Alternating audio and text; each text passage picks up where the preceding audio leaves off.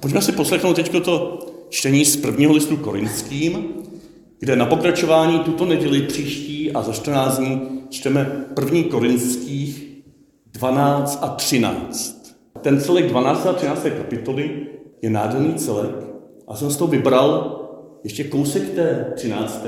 a první verš 14. kapitoly. Takže dohromady, jak za chvilku uvidíme, to dává velký smysl. Čtení z prvního listu svatého apoštola Pavla Korintianů. Jsou různé dary, ale ten týž duch. Jsou různé služby, ale ten týž pán. A jsou různé energie, ale ten týž Bůh, který působí všechno ve všech. Každému je dáván projev ducha vždy podle konkrétní potřeby. Toto všechno působí jeden a týž duch, přičemž to vše rozděluje každému, jak sám uzná za dobré. Neboť jako tělo je jedno, ač má mnoho údů a všechny údy jednoho těla, ačkoliv jich je mnoho, jsou jedno tělo. Tak i Kristus, neboť v jednom duchu jsme my všichni byli ponořeni v jedno tělo, ať židé nebo řekové, ať otroci nebo svobodní, a všichni jsme byli napojeni jedním duchem. Jsou sice mnohé údy, avšak tvoří jedno tělo. Oko přeci nemůže říci ruce, nepotřebuji tě nebo ani hlava nohám, nepotřebuji vás. Nýbrž mnohem spíše jsou ty zdánlivě nepatrnější údy těla pro celek nezbytné. Vždyť Bůh učinil tělo tak, že tvoří jeden uspořádaný celek. Tomu, co je v těle upozaděné, dal bohatější ocenění, aby v těle nepanoval žádný konflikt, nýbrž aby se údy v zájmu ostatních snažili o to též. Proto, když jednotlivý úd trpí, trpí všechny údy společně. Když je jednotlivý úd poctěn, radují se všechny údy společně. Usilujte tedy horlivě o dary vyšší, a to ještě v přemíře, ukáže vám tedy cestu. Kdybych mluvil jazyky lidskými i andělskými, ale neměl lásku, jsem jako znějící kov a cymbál zvučící. A tak tedy zůstává víra, naděje, láska, tato trojice. Největší z nich však je láska. Držte se tedy vší silou lásky a usilujte o duchovní dary. Slyšeli jsme slovo Boží. Pavel touží, aby Korintiani usilovali o ty dary, které jim jsou blízké, které jsou jim vlastní, po kterých touží, ale říká jim, usilujte v lásce. V lásce, která je charakterizovaná tím, co budeme číst za 14 dní, že nehledá sebe, že odpouští, že vytrvá, že vychází vstříc, že je mírná, naslouchající. Ponoste to své usilování o tyto dary do této lásky. Necháme za tím závorce do jaké, tu si, to si užijeme za těch 14 dní. Ale o jaké dary teda usilují ti korinčané? Pavel začíná obecně.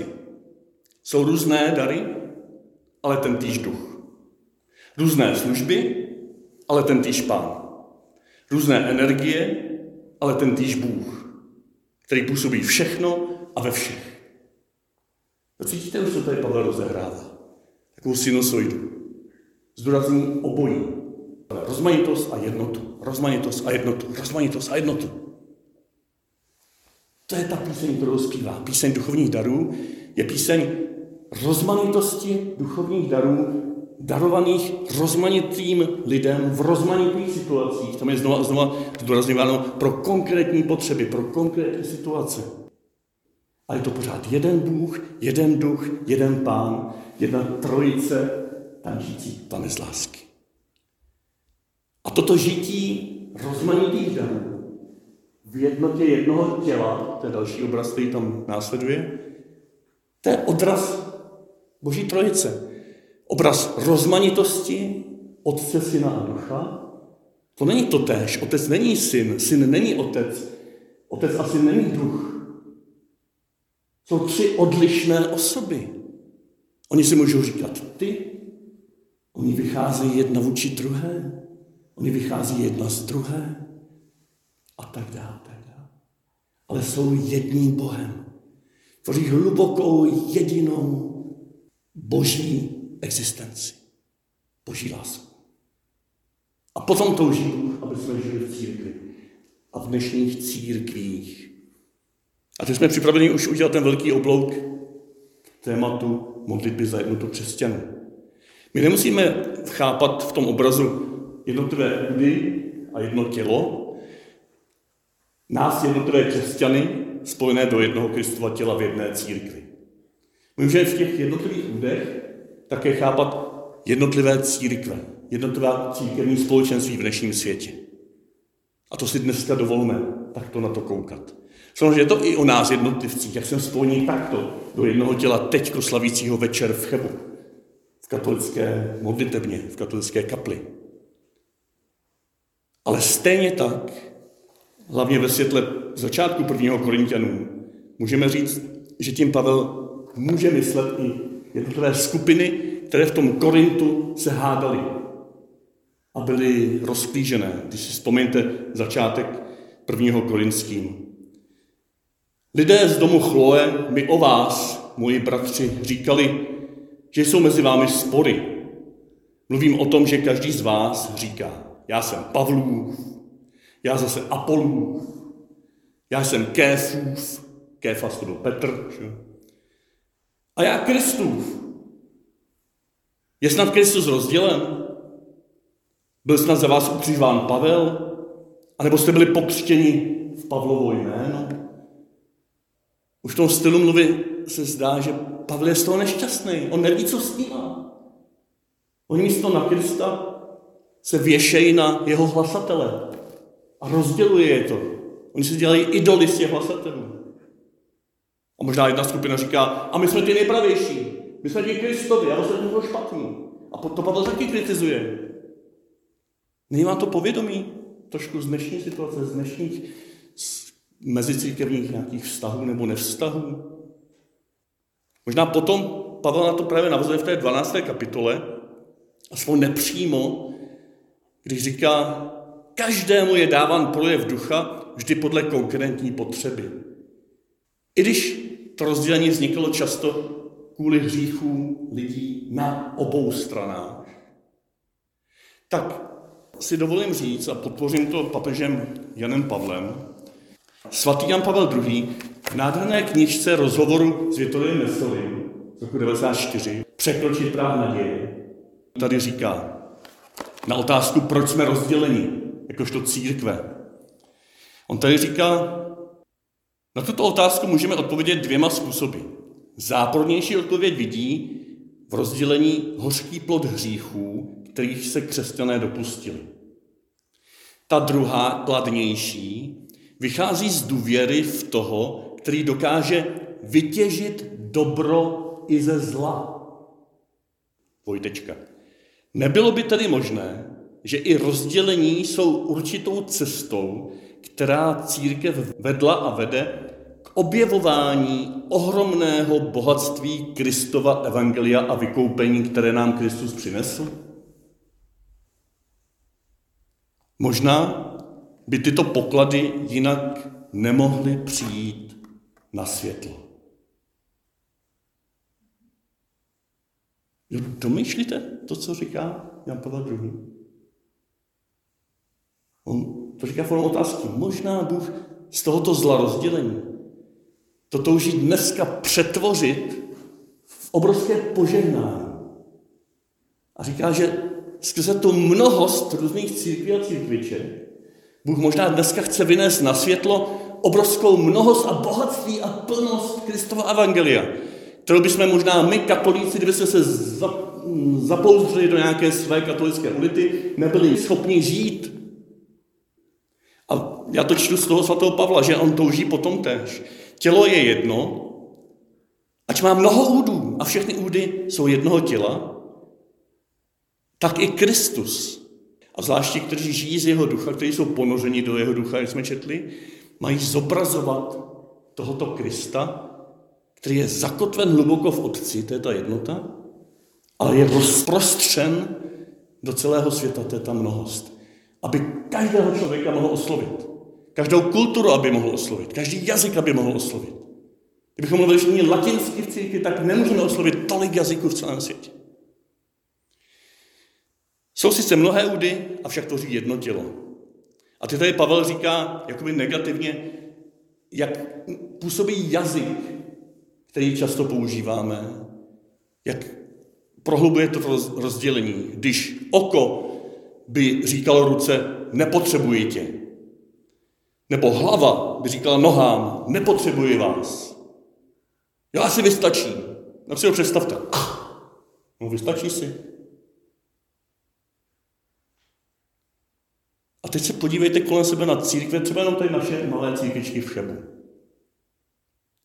Potřebujeme my, katolíci, tady v Šebské katolické farnosti životu baptisty? Křesťanská společenství? Evangelíky? Husity? Adventisty? Dokonce to je nová malá skupinka církve bratrské? Svobodný zbor, romský svobodný zbor. Potřebujeme je k životu. No teď samozřejmě jako byste se nedovolili asi říct, že je nepotřebujeme. Ale když se podíváte na naši praxi, celoroční praxi,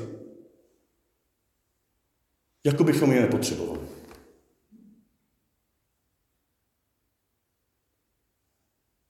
My křičíme celoroční praxi do světa, nepotřebuji tě, nepotřebuji vás, nepotřebuji tě.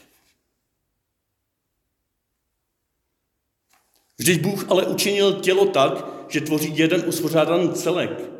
Tomu, co je v těle upozaděné, dal bohatší ocenění, aby v těle nepanoval žádný konflikt. Nebož aby se údy v zájmu ostatních snažili o totéž.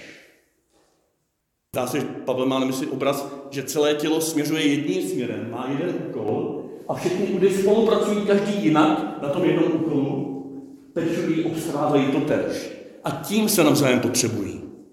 Jsou na jedné cestě, jedné společné cestě za jedním společným cílem hlásání žití, zprostředkovávání, zakoušení evangelia druhým lidem v dnešním světě. Žijeme tenhle společný úkol? Můžeme se do toho nechat pozvat právě tento týden. Jestliže ty jedinečnosti v jednotlivých církvích jsou ony vyšší dary u Pavla, mohli bychom to tak spojit. Tak potom nám Pavel říká, toužíte usilovat o ty, vyšší dary, o to své a poznávat to jejich, tak vám tomu ukážu cestu. A to si přečteme ze 14 dní té 13. kapitole, cestu lásky. A tak jako takovou předchuť té svatyně 13. kapitoly se zkusme na závěr jenom pojmenovat stručně, zjednodušeně. Když se podíváme přes svou katolickou ohrádku do těch ostatních církviček, tak jaké jsou ty jejich vyšší dary, o které oni usilují? A jaké jsou ty naše? Možná by si každý odpověděl trošku jinak, tak jenom pro inspiraci. Evangelíci. Co byste řekli? Co je to typické pro evangelickou církev? Písmo. Jo, to jsou písmáci. Pravoslaví. Nádherná liturgie. Dlouhá, dvouhodinová. Svíčky, ikony, zpěvy, vícehlasné zpěvy. Nebe na zemi. To je jejich vyšší dar, bych řekl. A také synodalita třeba mimochodem, a to necháme někdy na jindy. Baptisté. No křtí pouze dospělé, když se osobně rozhodnou pro Krista. Či veliký důraz na osobní rozhodnutí oproti Mohli bychom zase rozvíjet, co to pro nás znamená, jak to je pro nás provokativní, že kvůli tomu nebudeme rušit křes dětí, ale možná mnohem větší důraz dáme na pismování. Husité, možná složitější, ale pro mě to je veliká otevřenost všem různým směrům, konkrétně třeba pravoslavné spiritualitě, katolické spiritualitě a evangelikální spiritualitě. Tyto tři proudy jsou u nich velmi živé, často ve vzájemné napětí, ale jsou v jedné církvi tyto tři proudy. Ne ve třech církvích. To je možná jejich dar dnešnímu, dnešní ekumeně, že toto se snaží udržet pohromadě. Křesťanská společenství, charismatická církev, charismata, duchovní dary, spontaneita oproti, oproti tradici nebo ritualismu. Adventisté.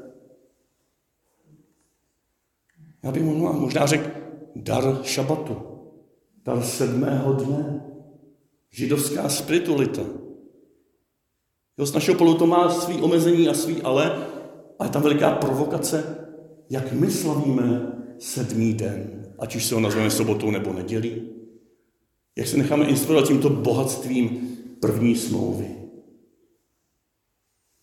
To jsou jenom příklady, jak se můžeme dívat za ty naše obrátky, čím se můžeme inspirovat. A z těch příkladů je přece jasné, že to volá po katolické jednotě. Že to můžeme, máme žít i uvnitř naší katolické církve. Bohu, bohu díky se to mnohdy žije. Ale těžko toto všechno, tyto všechny důrazy budeme žít v jedné farnosti, ale možná v jednom větším městě, ano, v těch různých církvích. Když budeme pohromadě, když se budeme doplňovat. Když časem budeme opravdu jedna Kristova církev. I navenek. Zatím jsme ji uvnitř, jako tělo Kristovo. Navenek jsme rozděleni. Pavel říká, je snad Kristus rozdělen? No lidé z dnešku si myslí, že je rozdělen. Proto také kromě jiného kašlou na nějakou církev, to je, co si počít nějakou církev, která je takhle rozhádaná. A proto Pavel končí, vždyť přece jednotlivý úd trpí, pokud trpí všechny údy společně. Když jednotlivý úd je poctěn, tak jsou poctěny všechny údy společně. To je ta jednota, po které toužíme. A k tomu nám Pavel ukazuje cestu. Kdybych mluvil jazyky andělskými a lidskými, ale neměl lásku, čili nenaslouchal, s úctou nežasl nad těmi jejich dary, nenechal se jimi inspirovat, nenechal sobě probudit něco z toho, čím jsem inspirován vlastním způsobem a nežil to uvnitř vlastní církve, tak tu vnější jednotu nikdy nenajdeme. Ale ta pavlovská láska, ta cesta lásky nás volá k tomu, abychom překračovali hranice, viděli, co tam je krásného, nechali se tím inspirovat, porozuměli to, zakoušeli to společně, spolupracovali na jednom cíli. A ty vnější hranice časem se obrousí, časem spadnou. Nebo se časem konstatuje, že vlastně nevadí, že jsme tak různí. A budeme pozváni k jedné večeři páně, k jedné Eucharistii.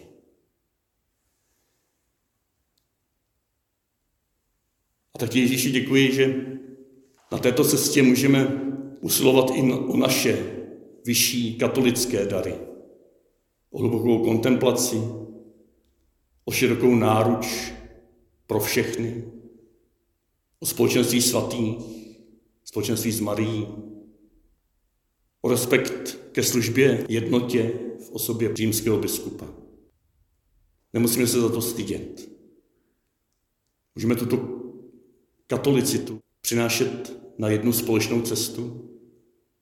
Právě tím, že budeme žasnout, respektovat, mít v úctě a inspirovat se písmáctvím, nádherou liturgie, osobním rozhodnutím pro Krista, otevřeností pro všechny možné duchovní směry, touhou po darech ducha, po spočinutí sedmého dne. Děkujeme ti, že i nás toužíš tady v Chebu vést po této cestě, ke které nám Pavel ukazuje směr. A touží rozespívat i v nás tuhle velepíseň lásky, která to nikdy nevzdává. Vždyť zůstává víra, naděje, láska.